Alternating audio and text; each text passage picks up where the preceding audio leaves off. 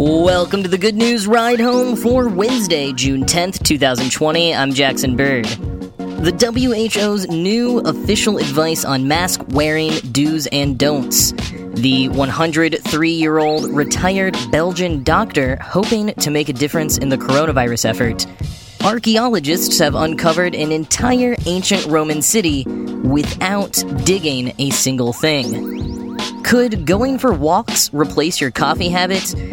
A Japanese zoo pivots to fashion, and an Italian woman who didn't let a little thing like brain surgery get in the way of her cooking. Last week, the World Health Organization finally updated their COVID nineteen guidance to instruct healthy individuals to wear masks in certain situations. The U S Centers for Disease Control and Prevention made this recommendation back in April, and many other nations and experts around the world had been recommending it for long before that. But in updating their guidance to recommend the wearing of masks, even if you're not sick, they did include a number of caveats and recommendations to ensure that mask wearing is the most effective it can be in preventing spread of the virus. First, W H O's Director General, Doctor Tedros, said in a press release last week that went along with the guidance, quote, "I wish to be very clear that the guidance we are publishing today is an update of what we should have been saying for months, that masks should only ever be used as part of a comprehensive strategy in the fight against COVID. Masks on their own will not protect you from COVID nineteen, end quote. And while it could sound like he's saying masks aren't effective, I think what he really means is one danger of masks is that they can lure people into a false sense of security.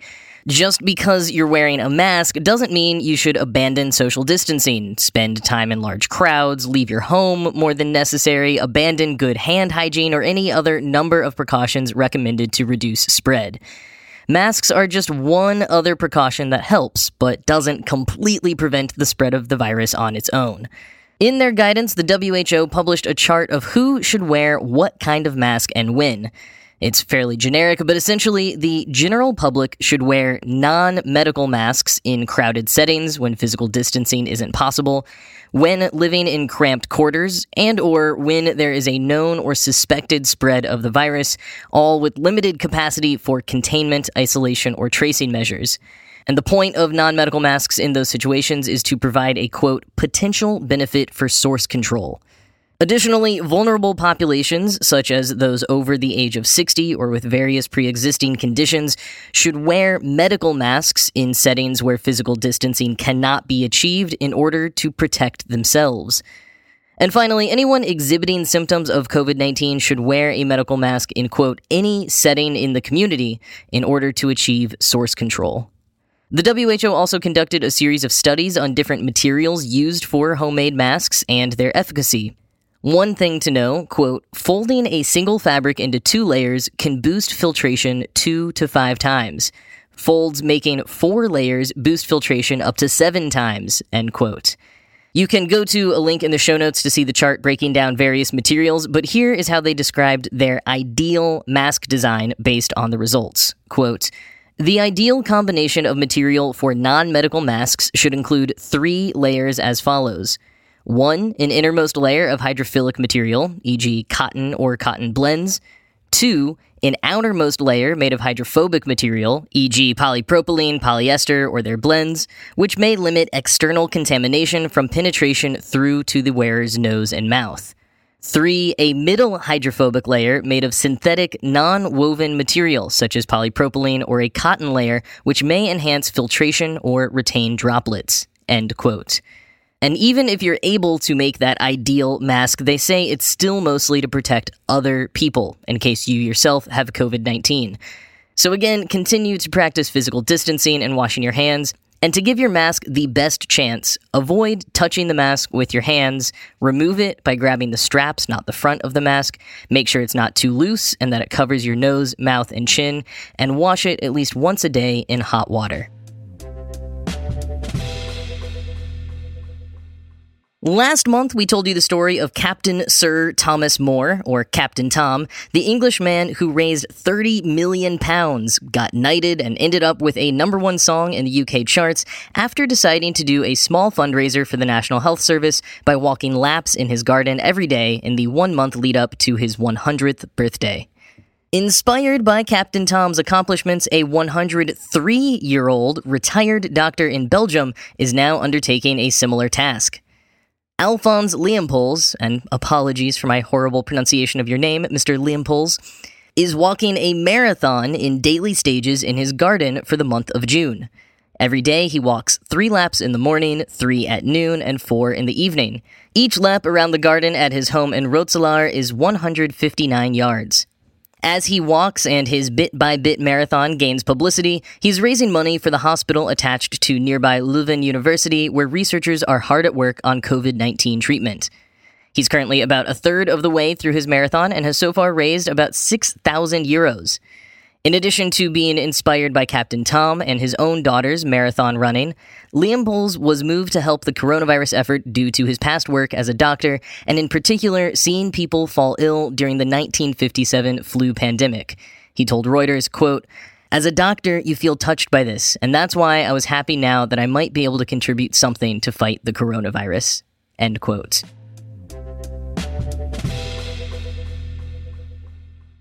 A team of archaeologists from the University of Cambridge and Ghent University have successfully mapped a complete ancient Roman city, Falerii Novi in Italy. This would be a fairly big and fascinating accomplishment on its own, but what makes this case unique is that they completed the mapping without digging or unearthing a single thing. Instead, the archaeologist used advanced ground-penetrating radar, or G P R, to discover various features of the city, including a market, a bath, a temple, a public monument, and even the city's network of water pipes.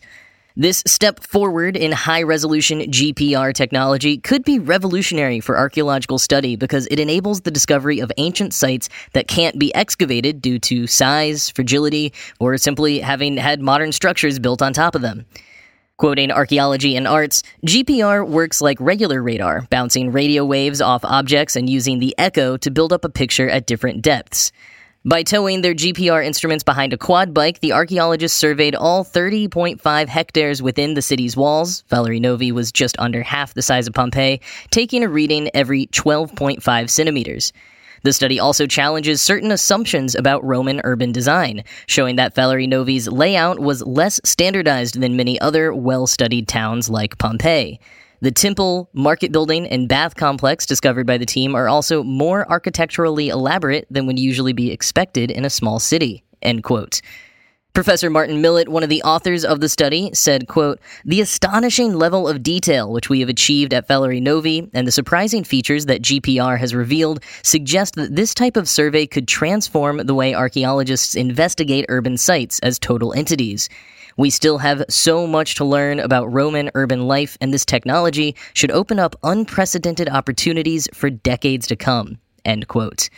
And while G P R technology could lead to all kinds of discoveries not previously possible, it does come with some limitations that will need to be worked on, namely the sheer amount of data required. Quote, "Traditional methods of manual data analysis are too time-consuming, requiring around twenty hours to fully document a single hectare," end quote. Fortunately, the researchers working on Falerii Novi are already developing automated techniques to speed up the process.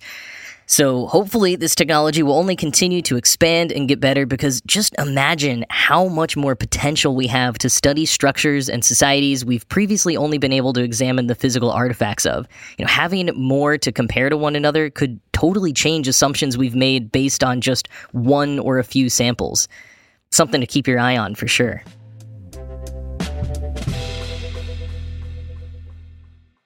If you find yourself drinking too much coffee or tea or energy drinks or anything with caffeine, it turns out one way you might be able to replace the habit is by going for a walk. Researchers at the Exercise and Health Psychology Lab at Western Health Sciences have been studying how exercise can improve various health outcomes, including a measure of cognition called working memory. Quoting Science Alert, "Working memory refers to our ability to temporarily store and manipulate information to complete a task. Working memory is what you're using when you're at the grocery store trying to quickly recall the items on your list, while updating that information with the price tags you're seeing in front of you. It's used in our everyday life and is associated with how well we perform at work and school," end quote. For the study, they had twenty healthy adults walk on a treadmill for twenty minutes and compared that to giving them a dose of caffeine equivalent to one cup of coffee. Quoting again, "Our results indicated that a dose of moderate intensity exercise was essentially equivalent to a dose of caffeine in improving working memory in both adults who regularly consume caffeine and those who do not. This result would suggest that replacing coffee with a single bout of aerobic exercise could not only provide a cognitive boost similar to coffee, but may also provide other health benefits that come along with exercise," end quote. The researchers also wanted to dig into withdrawal symptoms, you know, those awful headaches and other symptoms you get if you're used to having caffeine and then go without it for a day or so. For the study, they asked any of the regular caffeine-consuming participants to go off of caffeine for twelve hours. After twelve hours, the lab assessed them for withdrawal symptoms like fatigue, difficulty concentrating, lack of motivation, headache, and grouchiness. They also assessed the participants' working memory, but found it was unaffected by the caffeine withdrawal. Next, they had the participants take a brisk walk and found that some of the withdrawal symptoms, specifically fatigue and a depressed mood, were improved by the walk. Quoting once more, "So how exactly does aerobic exercise provide this cognitive boost and reduce caffeine withdrawals?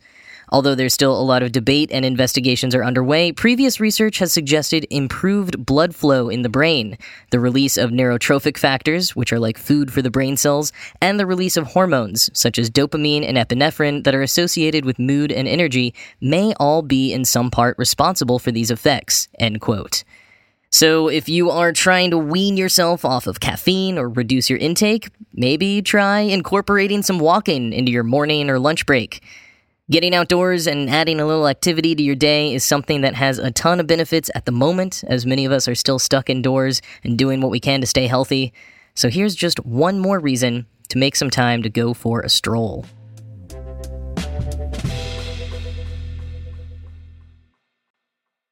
Every business that's been affected by COVID nineteen is having to get creative on ways to keep bringing in income and keep on going. But the North Sapporo Safari Zoo in Hokkaido, Japan might just win the award for most creative idea. This week, anyways. Like many businesses, they've set up a crowdfunding campaign to garner community support while they're unable to welcome customers. And among their perk offerings are blue jeans, custom ripped by the lions at the zoo. Quoting Sora News, "Those who contribute seventy thousand yen, or about six hundred thirty-nine U S dollars, will receive a pair of jeans that has been mauled by the claws and teeth of the zoo's lions. If you're a fan of ripped jeans, it probably doesn't get any cooler than having a pair that's literally been torn at by giant cats. Contributors can choose which size pair of pants they'd like to have produced for them," end quote. But, you know, ordering jeans online without knowing the exact style and fit is always tough, so if you'd rather get another bespoke item from the zoo animals, North Sapporo Safari is also offering coasters made from beaver gnawed wood, a real parrot feather earring, a painting made by your choice of a monkey, seal, or goat, a private live stream of an animal feeding of your choice, or for one hundred thousand yen, you can even become head zookeeper for a day. Presumably once the zoo is able to open its doors to the public again. The jeans ripped by lions idea isn't totally unique. In two thousand sixteen, the Yagiyama Zoological Park in Japan teamed up with a fashion store called Loft to sell zoo jeans, which were designer jeans ripped and scratched by two lions at the zoological park. The North Sapporo Safari jeans and all of their other perks are starting to run low, though, so if you really want to try ordering your own, you can go to the Campfire fundraiser link in the show notes. As of recording, they've raised over thirty million yen, or about two hundred eighty thousand dollars.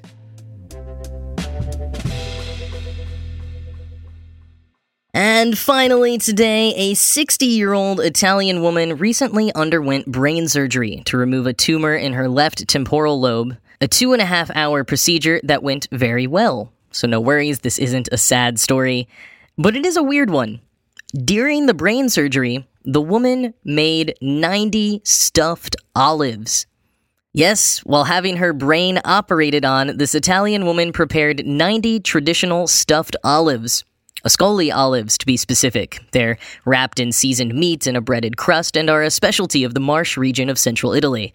But, well, I guess the olives aren't really the most interesting part of this story. So while making olives during brain surgery is a first, the procedure called awake brain surgery is relatively common. Quoting the B B C, "It's used to treat some neurological conditions, such as tumors that affect the areas of the brain responsible for vision, movement, or speech. To help the surgeon try to inflict minimal damage on the healthy tissue, the patient can be asked questions or engaged in an activity during the operation. As the left temporal lobe controls speech, memory, and movement of the right part of the body, neurosurgeon Roberto Trignani told ANSA News Agency, the method, quote, allows us to monitor the patient while we work on their brain functions and to calibrate our action, end quote. Commonly, patients will play instruments or other hobbies that keep their brain engaged. Back in two thousand thirteen, musician and vlogger Charles Trippy even vlogged his own brain surgery. But there's something extra weird and wonderful about an Italian woman making a whole big batch of traditional stuffed olives in the operating theater, which apparently looked a bit like a kitchen during the procedure.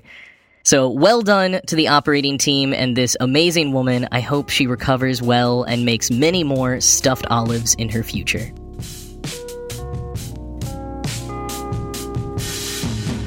That is all for today. As always, this show was produced by Ride Home Media. I'm Jackson Bird. I hope you have a good rest of your day, and I'll talk to you tomorrow.